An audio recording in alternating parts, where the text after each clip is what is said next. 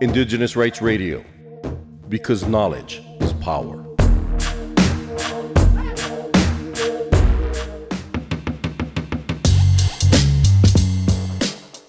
Land and environmental defenders are at the forefront of the climate crisis, protecting the world's forests and biodiversity. Without their representation at the table, we cannot solve the climate crisis. Cultural Survival attended COP28 in Dubai from 30 November to 12 December 2023 and spoke to some of the delegates who attended.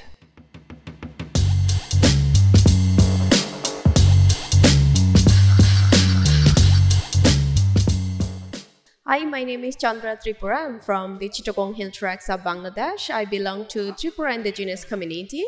Currently, I'm the I'm working with Asia Indigenous Peoples Pact as the youth representative uh, to the Executive Council, and I also work with uh, the Asia's Indigenous Youth and beyond, even with the uh, Global Indigenous Youth caucus, being indigenous youth, it's always very challenging for us to engage in the decision making uh, level, be it at the country level or global level.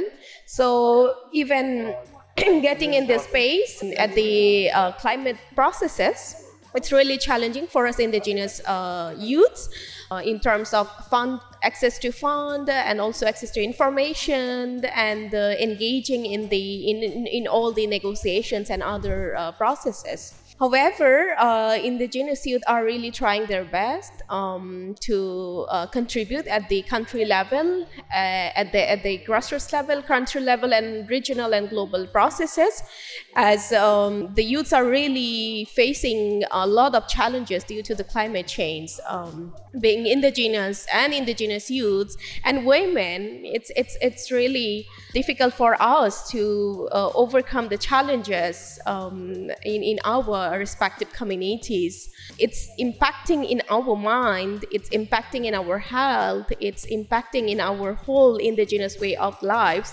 And it is the youth who are uh, actually uh, taking a lot of burden uh, where we uh, experience the challenges both uh, in protecting our indigenous people's knowledge that we learn from our elders at the same time to adapt to cope with the in, you know in this modern era uh, how we can also cope up with the modern things but I strongly believe that indigenous youths are really uh, doing great and contributing to the process where we can complement the modern technology or uh, the learning that we are having now in this scientific era to complement uh, to the processes that uh, our indigenous people's knowledge system that we have that we learn from our elders and uh, it is not just uh, protecting our indigenous people's knowledge um, establishing indigenous people's rights.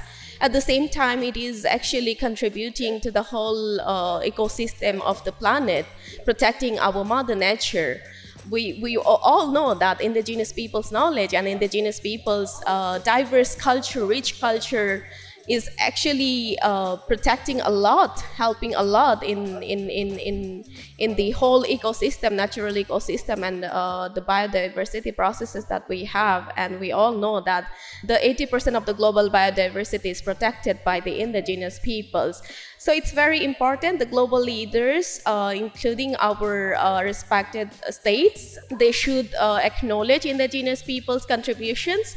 They should bring indigenous peoples in the processes. They should partner with us. They should trust us, our processes, the way we live, the way we think that's the only process actually where we can all come up in the same place think in the same way and come together all together uh, for a collective process to uh, protect this mother nature being indigenous youth we have a lot of expectation from these COP processes where of course uh, we really want to uh, claim our space and rights from these processes from this uh, platform uh, not just COP but in other processes as well whatever we are claiming it's nothing new it's just that uh, we are also part of this planet. We are also part of the country. Being indigenous, we are not claiming something new or something uh, impossible. It is already in the system. They just have to acknowledge it. They just have to see from the perspectives that we see. So in this in this COP28, we really hope that uh, government all our respective uh, states uh, and the global leaders they concentrate more on indigenous people's uh, perspectives knowledge and uh, our rights. Um, they have to uh, see through it uh, human rights perspectives. At the same time um, protecting indigenous peoples means protecting the whole human society and the world. So definitely i would recommend specifically to have dedicated farm for indigenous peoples in these climate processes. And the loss and damage of course the uh, pledge that that we re- recently had. We really hope that uh, it will not violate indigenous people's uh, rights and it will not avoid indigenous peoples completely. So in this whole processes we really want a special concentration for indigenous peoples and uh, particularly for indigenous youth women and persons with disabilities